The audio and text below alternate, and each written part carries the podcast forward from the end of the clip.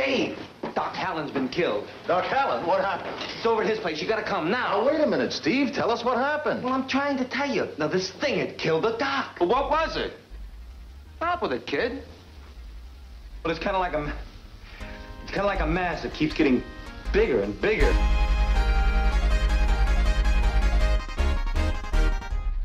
This is Why, with your hosts, Heidi Hedquist and Luke Poling. When did you first see the blob? Oh man, uh, I first saw the Blob probably showing my age here. It's probably the late '70s, probably Channel 48 out of uh, Philadelphia, which went black I think in '83, and then kind of came back off and on uh, once in a while as like really odd UHF stations. But I probably saw it there on like a uh, shock theater or something like that on a on a Saturday afternoon. Um, and I remember my parents telling me, like, yeah, you know, that was filmed around here. Uh, and I'm from Delaware County.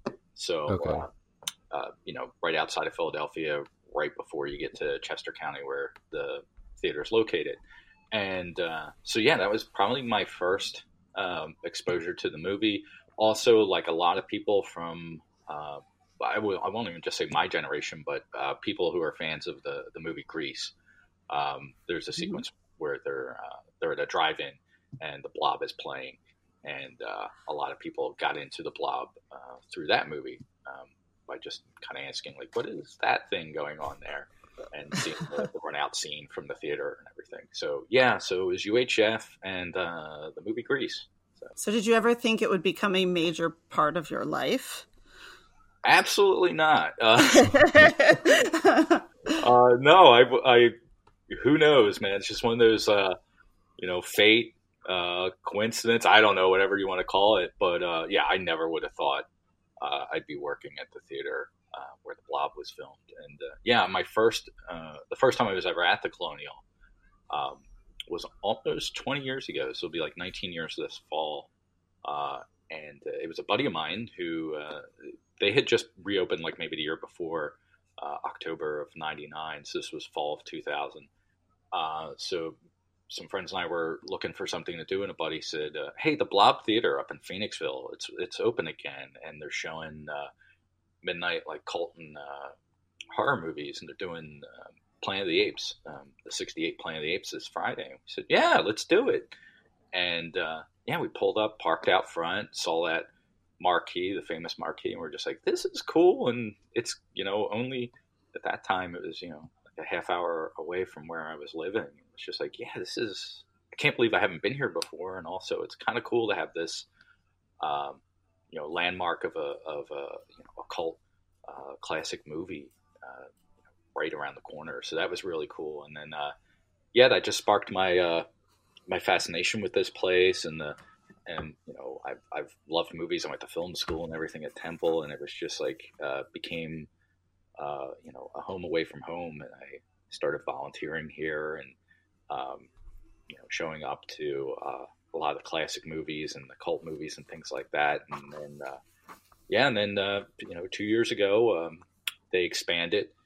And uh, they expanded the staff along with uh, the additional building next door and two new movie screens, and they needed a marketing guy, and I was uh, I threw my hat in the ring, and I was lucky enough to get the job. And yeah, it's uh, it's crazy. It's it's uh, I don't take it for granted. It's nice to to walk in every day, and you're walking into uh, you know film history. Now, the behind the scenes, the making of this film is fascinating because Phoenixville, PA, is not where a lot of movies get made. Oh, Can you tell the backstory of why they were shooting there to begin with?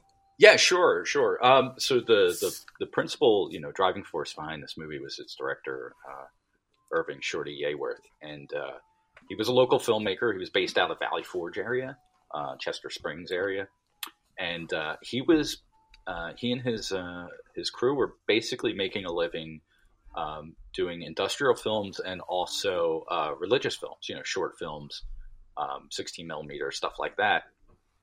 To be distributed to schools and things and and you know I don't know who but somebody was talking to him and said like hey you know there's a lot of uh, there's a lot of opportunities with this uh, you know teenage crowd uh, and these uh, low cost, low budget uh, sci-fi uh, horror movies and stuff. You know, this is uh, in the '50s when um, the Universal classics were sort of uh, going through a resurgence. Um, Mhm. That whole package got sold to TV, so Right. teenagers were starting to discover it again. And and it was really after World War II when teenage culture in America really became a thing. Um, it was sort of not in. Ex- I mean, you know, I'm going to say it wasn't in existence, but it folks hadn't tapped into the opportunity of there is this whole audience out there in this age who are looking for entertainment of their own. Uh, Right. So a lot of the cult and uh, you know, sci-fi and horror stuff was aimed at that crowd. Uh, but there was also in the 50s this sort of, uh, you know, Hollywood was putting out a lot of movies where the teenagers were reckless and rebellious, and you know, you had Rebel Without Cause and and uh, the Wild One with Marlon Brando. So there was, you know, Hollywood was also catering to the youth market, but also kind of giving them a backhand compliment by making movies about them in which they were sort of the villains, you know, Black Right. Hole Right. Jungle and things like that. So um, this guy Shorty Yeaworth uh, decided, okay, let's make, um, you know, a low a low budget uh, horror sci-fi movie with teenagers as uh, the heroes, but we're going to make these kids uh, good. You know, they're having fun, they're racing their cars and stuff like that, but they're not, uh, you know, hoodlums, and they're not, you know, going to wreck your neighborhood. And uh, even though some of the folks in the movie feel that way, by the end of the movie, they're sort of changed around, and you know, they realize these kids are really good, and they've actually saved the day. Uh, Right. so yeah, so it was this twofold thing: like appeal to the youth market, appeal to the the sci-fi horror market, and uh, put a spin on both of those genres. So most of the movie was shot in their studio in Valley Forge, uh, on sets, um, which look really good actually when you see the movie projected.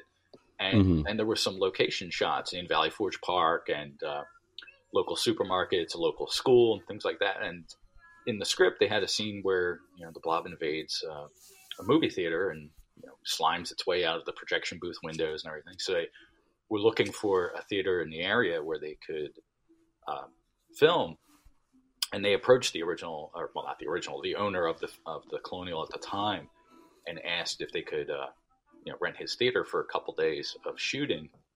And the story goes that he was very reluctant because you know shooting shooting and um, it's kind of disruptive to the normal Sure. flow of their work and That's a nice word to what filmmaking is to uh, having he just kinda- PA'd on many a film. Yeah. Uh, yeah, disruptive's a nice word for it. yeah so he uh he was you know kind of hesitant like yeah i could disrupt my business it, you know blah blah blah he was also kind of hesitant of like you know what kind of movie is this i don't know and uh so he he was kind of on the fence and almost was ready to say no and uh, i don't know how true it is or if it's apocryphal but you know a friend of his convinced him and said like look it's a few extra bucks um, if this movie becomes a hit your, your theater's featured in it if it doesn't, nobody sees it. What do you got to lose? You, you you get some extra money, and some guys used your theater, and it's fine. So he said yes, um, and uh, the story goes that he said yes because Yeaworth and his crew were like, "Well, fine, you're not the only theater in town." of course. So he said yes, uh, they shot the scene, and it's you know one of the highlights of the movie. Um, you know, when you watch the trailer, it's it's a prominent um, part of it. You know, you it, people are fleeing in terror.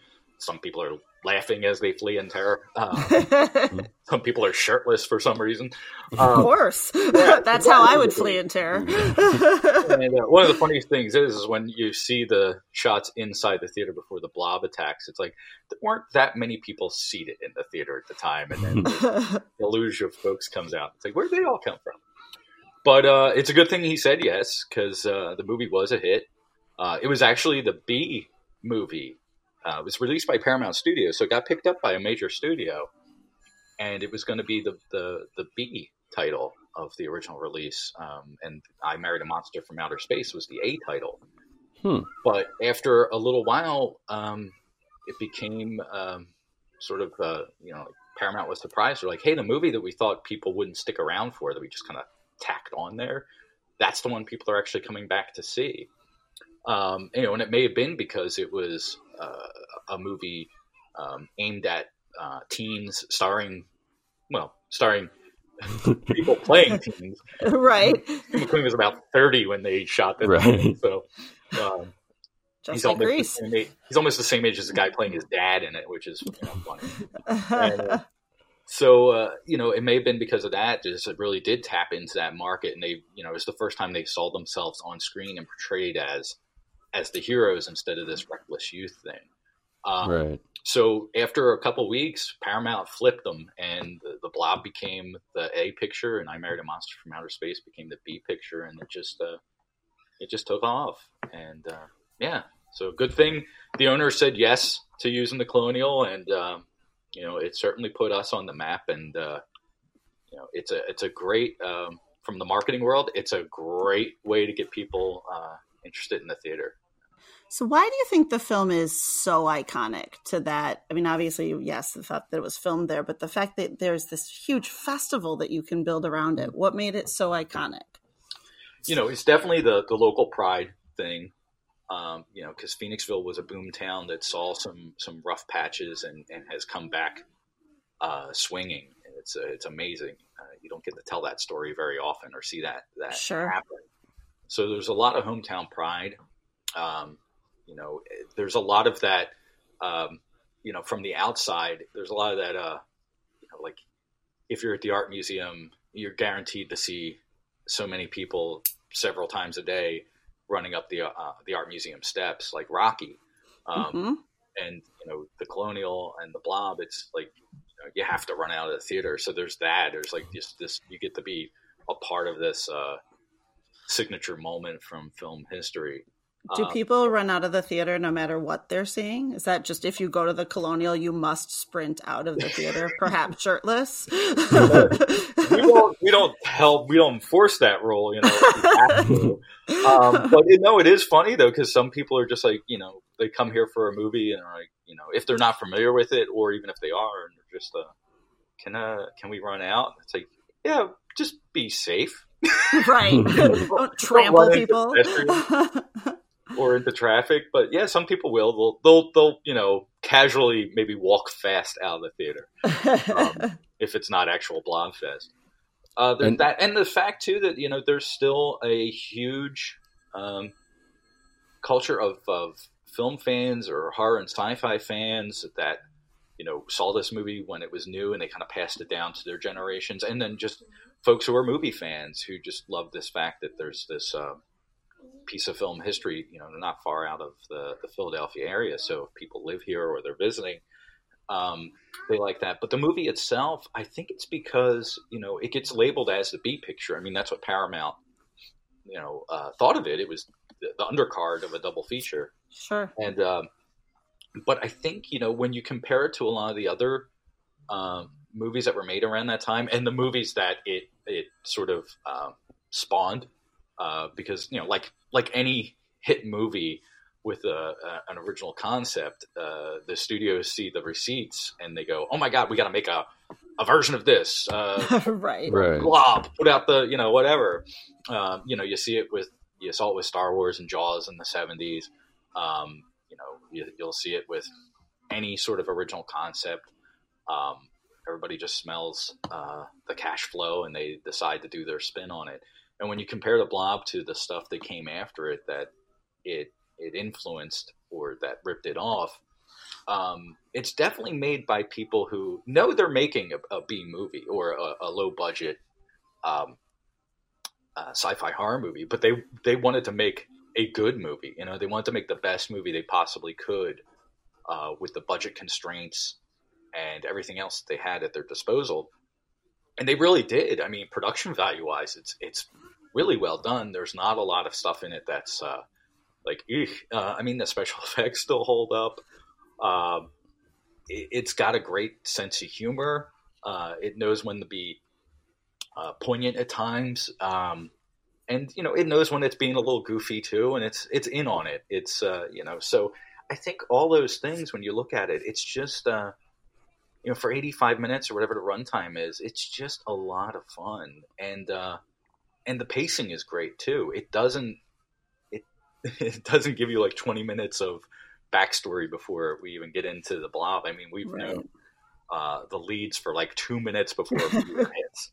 Uh, so totally it- invested. yeah, you're just like, hi, this is Steve, and this is Steve's girlfriend, and they're here, and whoop, a meteor hits, and uh, let's get this ball rolling, you know. And uh, I, I think it's all those things, um, you know, it is why it's still relevant. And when you see it, uh, it's definitely a movie to see with a crowd.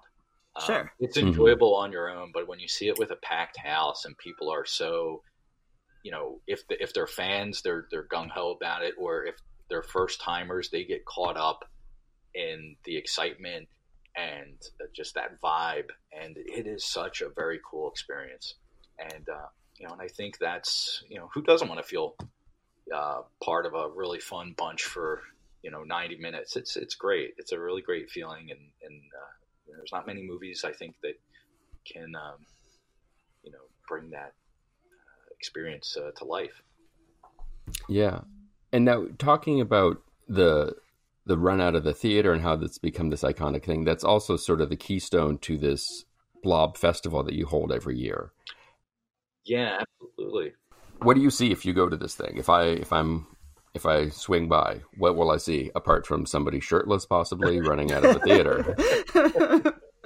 Um, you know, it, it started, uh, like I said, when the theater reopened in, in fall of 99, you know, um, it basically just started as we're going to show the, the blob.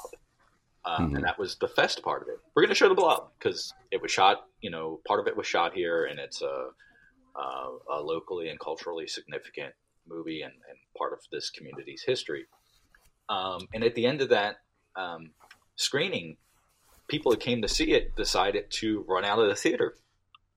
And uh, you know the the uh, the folks who were here, Mary Foote, who was the uh, executive director until last year, she uh, she did 20 years and then decided she wanted to do something new. You know, she and some of the other uh, volunteers and folks here in the community decided, okay, let's embrace this, and uh, we'll show the movie and uh, we'll we'll let people run out to recreate this scene because they're going to do it anyway. Um, we might as well make it official. And So it's completely organic. Yeah, Just yeah. naturally somebody was moved to run out screaming. fans doing their thing, you know, and and it just became like, yeah, the people are going to do this anyway, so let's just make it, let's make it, you know. Mhm. Um, and uh, so the the fest became, you know, showing the blob, showing the blob with, um, you know, a couple double features and having a little bit of uh, vendorship, and then it just, uh, I mean, it's pun intended, no pun intended, whatever, however you want to take it. It just grew and grew and grew Right. like the blob and you know as word spread that like hey there's this crazy thing going on at uh, the colonial in phoenixville people watch this this uh, movie from the 50s and they they run out of the theater and they recreate this famous moment. Um, so now it's turned into you know a whole weekend. Um, so friday night kicks it off. That's uh, you know our it's probably the, the the thing that folks are always the most excited about and uh, that's the run out. Hmm and uh, so tickets are available and uh, if you're lucky enough to get them because they sell out faster and faster every year it's insane um, i think last year was under two minutes or something like that Oh, Wow. wow. Uh, it's nuts yeah and uh, you know so before it isn't just you pay to go into a building and then run out uh, Right. Friday night, um, you know, we put on. Uh, there's a committee that that runs Blobfest, and they really put their their passion and their hearts into this thing. They try to do um, something different every year. So there's a a, a live stage show um, that's emceed by Mr. Lobo, who's a uh, uh, known throughout the country. He's a, a monster movie film host. Mhm. So he's your MC for the evening, and there's skits, there's music. Um, that's a lot of comedy. Um, we also have uh, every year we host the Shorty Awards, named after the the nickname of the film's director, Irvin uh, Yeaworth. Um, his nickname was Shorty. So we uh, we encourage uh, young filmmakers and filmmakers. There's two categories for for uh, uh, youth and adult uh, films, short films that um, don't have to be, in you know, blob related, but they have to be some sort of sci-fi um, horror element to them. And uh, we screen some of those. We award um, the Shorty Award to the winners in each category. So there's that. and uh, ultimately, after 90 minutes, it culminates with the recreation of the the run out.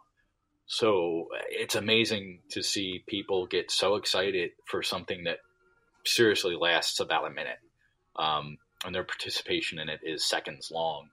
Uh, but it's uh, it is exciting to see, and the and there are so many people that will just show up to the neighborhood just to watch it.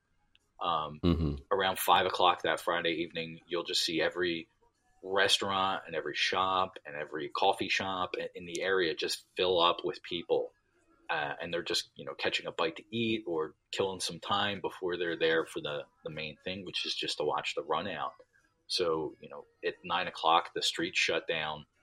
Uh, people gather around. Uh, you know, we put some barriers up so folks have a, a path to run through, and everybody just gathers around. And once the the run out is uh, recreated, it's just it's just uh, it's just really cool. People go nuts for it, and then uh, you know the the neighborhood itself in Phoenixville, the shops and, and restaurants that surround us just embrace it, uh, and they do blob oriented stuff all weekend too. You know whether it's you know a bar offering a, a blob beer or a blob martini. Uh, you know, breakfast place doing blob pancakes and stuff, or um, your little boutique shops having like blob sale uh, with discounts. so much foot traffic in town um, that whole weekend that everybody is just like, this is great. This is great for Phoenixville. Um, it's great for the theater, and it's great for just building community and, and uh, you know building business. So um, yeah, the town just just you know they love it. And Well, then the- you know Saturday, the, that's when the Blob plays. We don't actually show the movie on Friday night. Uh, we screen it about three times on Saturday, usually with a, a couple of uh, other um, you know, horror sci-fi movies from that that era. Like in the past, we've done uh, Came from Outer Space and Them and Creature from the Black Lagoon.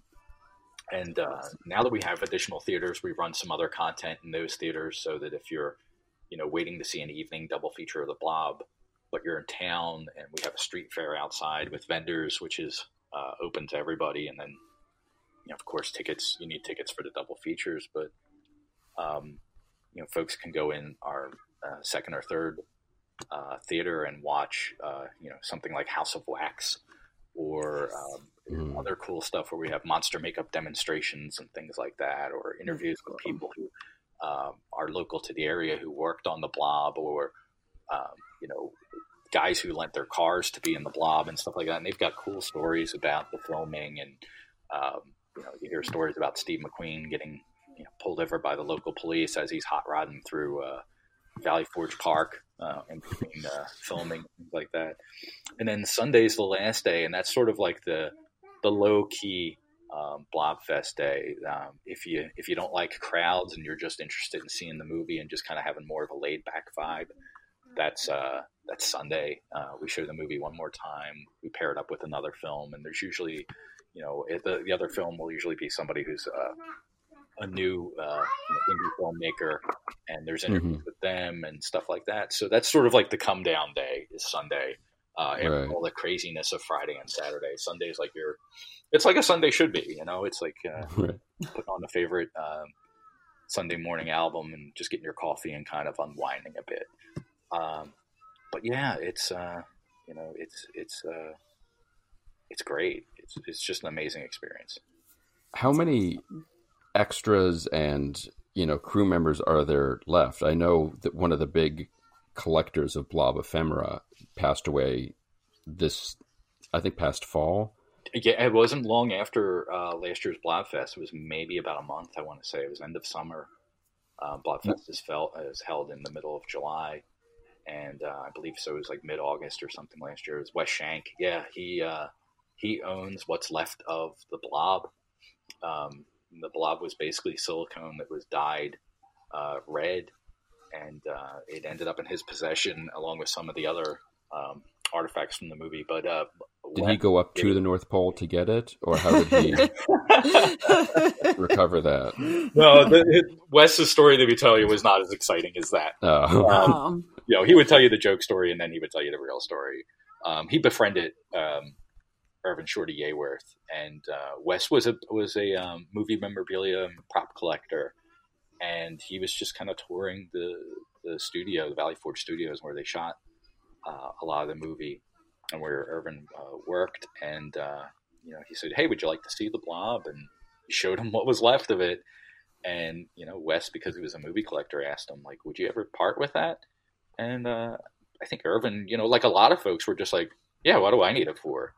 Right. and it ended up in Wes's possession. And uh, so yeah, so when you come to Blobfest, um, you know, Wes would be here with Blob, and you could get your picture taken with it and stuff. So yeah, his passing was a huge, um, you know, um, it just uh, it really struck people uh, last year because it was just one of those things where it's like we just saw him, Right. Yeah. and he was, you know, he he just lit up um, during Blobfest, and you know, he loved it, and you know, he was kind of like the grand marshal of it.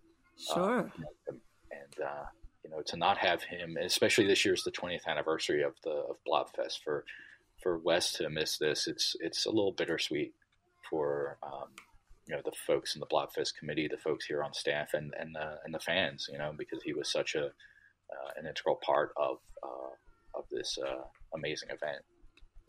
Will his memorabilia be on display, or, or how are you paying tribute to him? That I'm sure there's something going on. Um, the Blobfest committee is very secretive about some of their stuff, as rightfully so. Yeah. because you don't want any spoilers. Uh, But I'm sure that um, honoring Wes's uh, uh, is going to be a cornerstone of this year's uh, uh, festivities. So Sure. Of course. How many locations from the film are still standing in the area? Can you almost do a blob tour, or has just time? you no, there's, there's, there's still quite a few. Um, so just you know, the Colonial, of course. Um, there's uh, the doctor um, in the in the movie uh, who they take the first blob victim to. His house is still standing. It's a historic landmark. It's on uh, Main Street.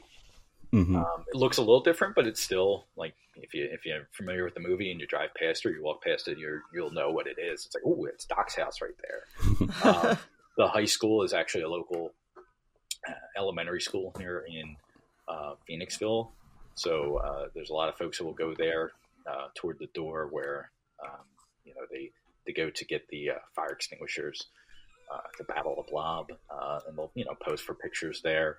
Uh, the one thing that's prominent in the movie that doesn't exist anymore is there was a uh, supermarket that's featured in it. It's actually supposed to be the supermarket that's owned by Steve McQueen's uh, character's dad in the movie. Mhm. Uh, that no longer exists. Um, that's now it's the shopping center where it was located is still going strong, but the supermarket itself was torn down and turned into a variety of different stores and things. So Of um, course, it is. yeah, so there's like Mhm. actually quite a few, and the diner, of course, the the Downingtown Diner, which is not even uh, located in Phoenixville, uh, but if you if you watch the movie, it's right around the corner from the Colonial. Um, it's in a whole different city, Of course. but uh, that place is still going strong. It's not the uh, original diner. I, yeah, they've you know rebuilt it. And, uh, it's changed a lot, but it's still uh, it's still going strong, and they've got some uh, you know some blob uh, um, artifacts there, and and uh, so yeah, folks will go there and have their breakfast during uh, Blobfest and stuff like that. Um, but yeah, there's there's uh, there weren't a lot of like location um, shots, but a lot of the stuff that where they did go on location still actually exists. So it's kind of cool. And yeah, people will um, will kind of take. Uh, we don't host the tour of Mhm. the locations, but people, you know, they know where stuff's at, or or that uh, information is shared readily among the the Blobfest attendees, and they just go and kind of do their own little uh, tours of locations uh, during the weekend. So it's, Mhm. it's pretty cool. Yeah. Yeah, that's awesome. What's the craziest thing or costume or just the, you know, just most where everyone on the committee afterwards was like, what just happened? What's ever happened at Blobfest? So yeah, on Saturday during the street fair, there's a costume contest, and uh, you know a lot of folks um, uh, participate. And there's some folks who, who won't enter the costume contest; they're just there to have fun. So they're walking around the street fair. They're they're you know ha- having a blast just in their costumes. And uh, I some of the coolest ones I've seen over the years. Um, uh, last year, the year before, I saw um, an Audrey from um, the '86 version of Little Shop of Horrors. Yes. Audrey Two, uh, which was really really awesome. Uh, saw a oh, she was probably I'd say 13 or 14. Uh, this girl was Ripley from the uh, from the original Alien. So she was walking around the streets with a you know the Nostromo jumpsuit on with this uh, face hugger basically attached to her back. And, and she made it herself and uh, yeah, I was talking to her folks and they were like, yeah, she's worked months on this thing. And it was amazing. Um, That's a cool kid right there. that's an awesome kid. Yeah. It's like, Yeah. it gives hope for the future. It's like, oh, right? you know? Faith renewed right there. Yeah. You're- it's awesome, and you've done a great job parent, raising your child to be awesome. yes. Yeah. Uh, She will know. save us all. Exactly. and uh, but yeah, so there's some of that. Um, you know, and one of them was um, uh, it was so um, elaborate and so well done, and I just couldn't believe the person did it, and also that like it had to be incredibly difficult to transport and um, basically wear. Um, but uh, I cannot think of the name of it. But in Monty Python and the Holy Grail, and it's it's only on screen for a little while. There's this monster with like a bunch of eyeballs, and it's this you know Mhm. crazy Terry Gilliam uh, creation, and uh, somebody made that. And uh, Wow. when I saw it, I was just like, "Wow, that's just amazing!" The level of detail um, that went into that, and uh, yeah, it's it's you know, so it's the costume contest. People have really upped their game. You know, um, you know, the early years it was just like, "Hey, I've got a pair of googly eyes or a monster mask." right. now people are, are really um, they're, they're you know I think they're planning them uh, next year's costume as they're packing away this year's costume. You know, it, Sure. it's really cool stuff. Tickets for the 2019 edition of Blobfest go on sale this Friday, May 31st. For more information or to get your tickets, go to thecolonialtheatre.com. That's T H E C O L O N I A L T H E A T R E.com. For more Y content, including behind the scenes, additional photos, and video, as well as outtakes, visit whythepodcast.com. And please leave us a review on iTunes. It'll help other folks find us and join our cult. The more cult members you bring in, the better your seat will be on the mothership. Oh, and don't forget to follow us on social on Facebook, Instagram, Twitter, and even LinkedIn.